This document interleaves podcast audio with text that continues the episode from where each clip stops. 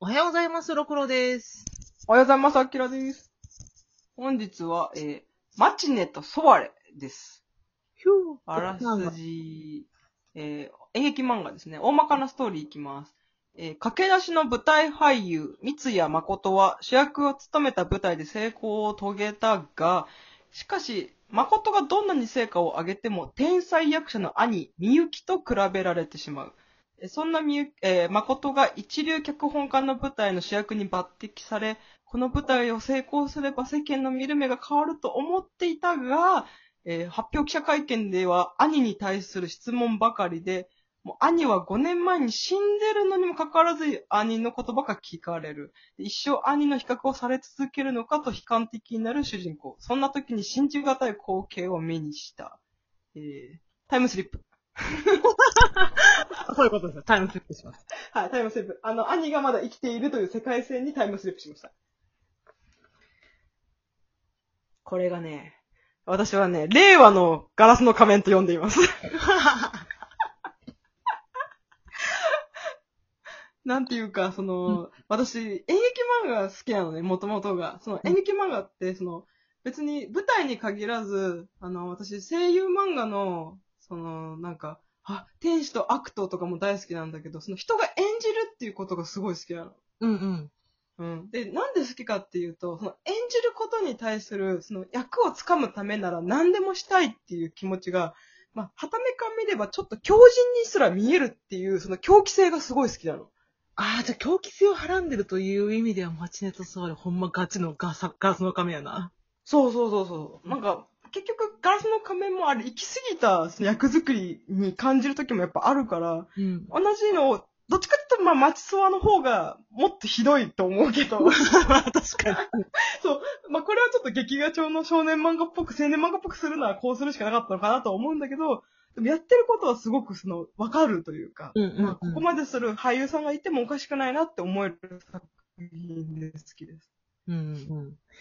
え、どの回が好きだったどの回も好きなんだけどね、一番いいなと思ったのはその2.5次元の回が好きで。緒ーで、これね多分ね、うん今の演劇漫画だからできること。ここを持ってきたかと思ったね。そう。でも今やるんなら2.5次元は絶対切っても切り離せないから、うんうやるのはさすがだなと思った。うんうん。そうそうそうそうんうんうんまあ。もともとそのプロデューサーとか演出家の人がその2.5次元に対する思いがすごい強い女性の人で、基本的には原作が一番、う。うん。原作ファーストなんだけど、そこを超えて、いいものを見せられたら、そのファンの人すら、この、こういう解釈ありだなって思えるキャラクターに作れても正解だし、かといって、そのキャラクターの、そのイメージを損なわないっていうところも正解っていう、その一番難しいところなんだよね。うん。あの年どころすごい良かったよね。そう、私これいいなと思った。あとその妹がその2.5次元に対する公爵をすごい長文で垂れるんだけど、うん。それもすごくいいなと思った。結局どんないい、その、なんだっけ、えっとね、主人公がまずね、あのーその原作のちょい役のオーディションを受けるんだけど、うんうん。なんかちょい役すぎて、原作が固まってないから、その、どんな人かまずファンすらわからない。うん。で、その中で、その、えっ、とね、二次創作をした人がいて、うん、その二次創作の解釈が良すぎて、どっちかっていうとそっちのイメージにファンは引きずられてるっていう。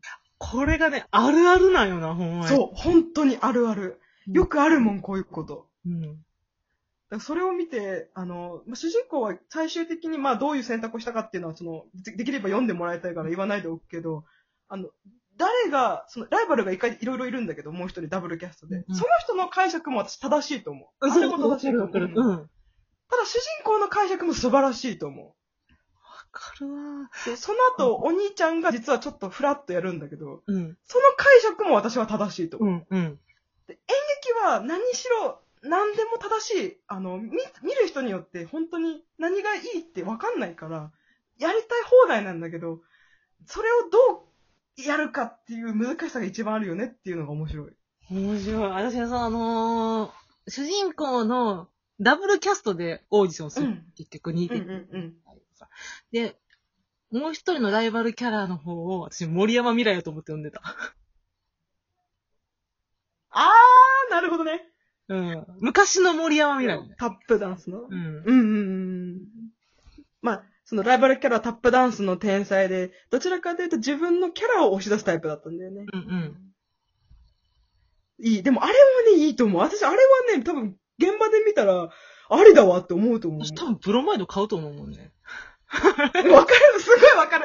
あの、すっごい嬉しくなると思う。何しろ自分の、あの、推しがこんな風に素敵に映像化、てか舞台化されてめっちゃ嬉しいと思う。そうそうそう。買う。ん。絶対にグッズ買う。投資したく。だからそれも見込んでのオーディションやったやんか。多分、うん、そうだね。うん。グッズも売れなければいそれがけないっね。ていうの。そうそうそうそう。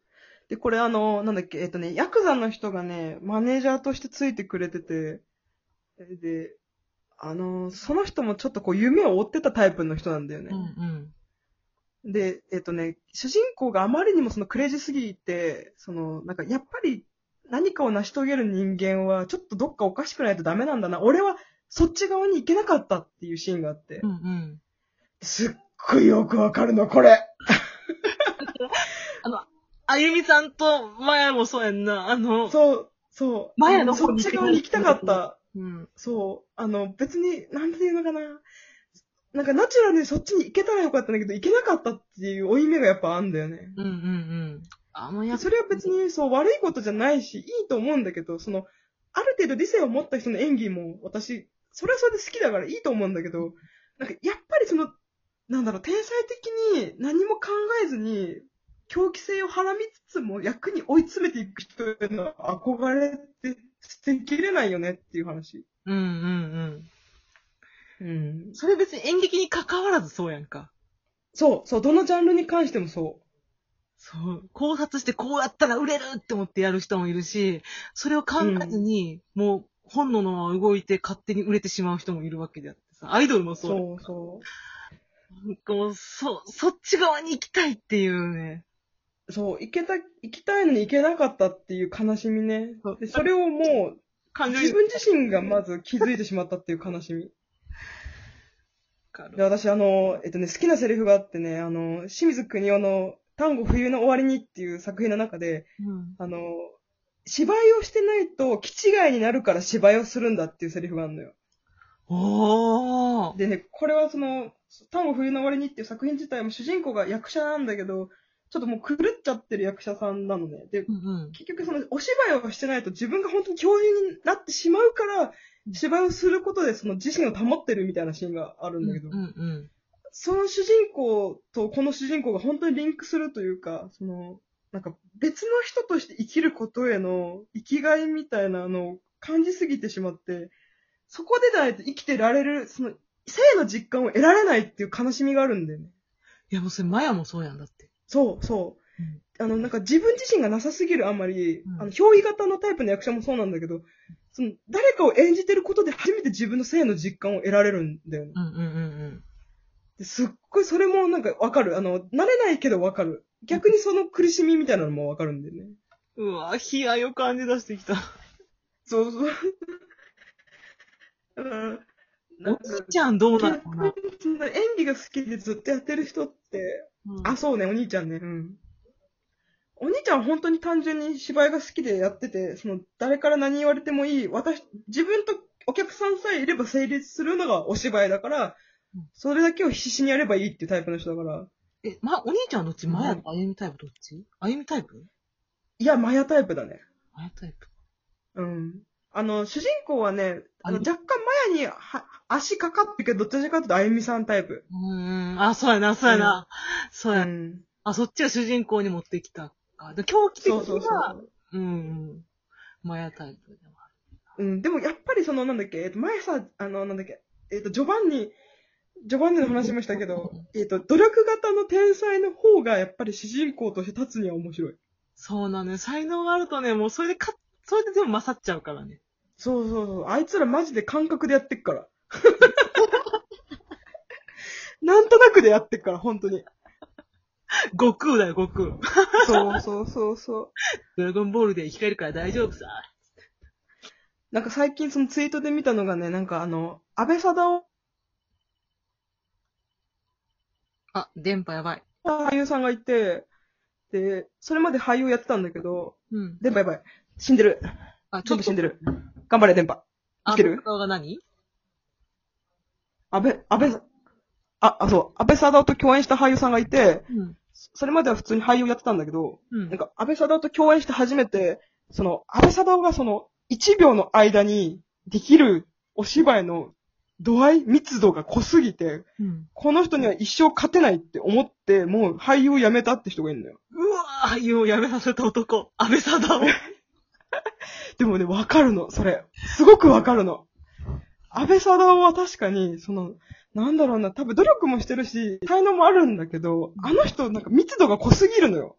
あの人はなんかちょっとやばい空気漂ってるよね。そうそうそう。そのほんと1秒間に込められる、その、できる範囲が大きすぎて、その、常人には追いつけないんだよね。で、うんやっぱその差を感じて愕然としちゃうのよね。はうん。だからそういう意味ではすごいなんか残酷な業界ではあるんだけど、なんかそこをこう吸収して頑張ろうって人もいるし、それはそれでいいんだけど、なんか、なんだろうななんか、やっぱりお芝居が好きな人が好きにやっていける業界が続くといいよね。 ぁ。なんで業界の話になってんのいやだってやっぱさ、好きなもの続けられる状態でいてほしいじゃないうんうんうんうん。うん、特にそこでしか性の実感を得られないというのであれば。うんうん、その人から生きがいを奪うのはさ、ちょっと切ないじゃないか。うん。そ れを感じるのマジで。それって、ま、あ次あれやな。うん。私の好きな孤島の鬼や。あ、そうだ、そう、子供の鬼の会が楽しみだから、うんマジでそれ、今なら追いつけるんで、ぜひ追いついてきてください。で、で、ぜひぜひ。江戸川乱歩です。現に、おやすみ。おやすみ。もういい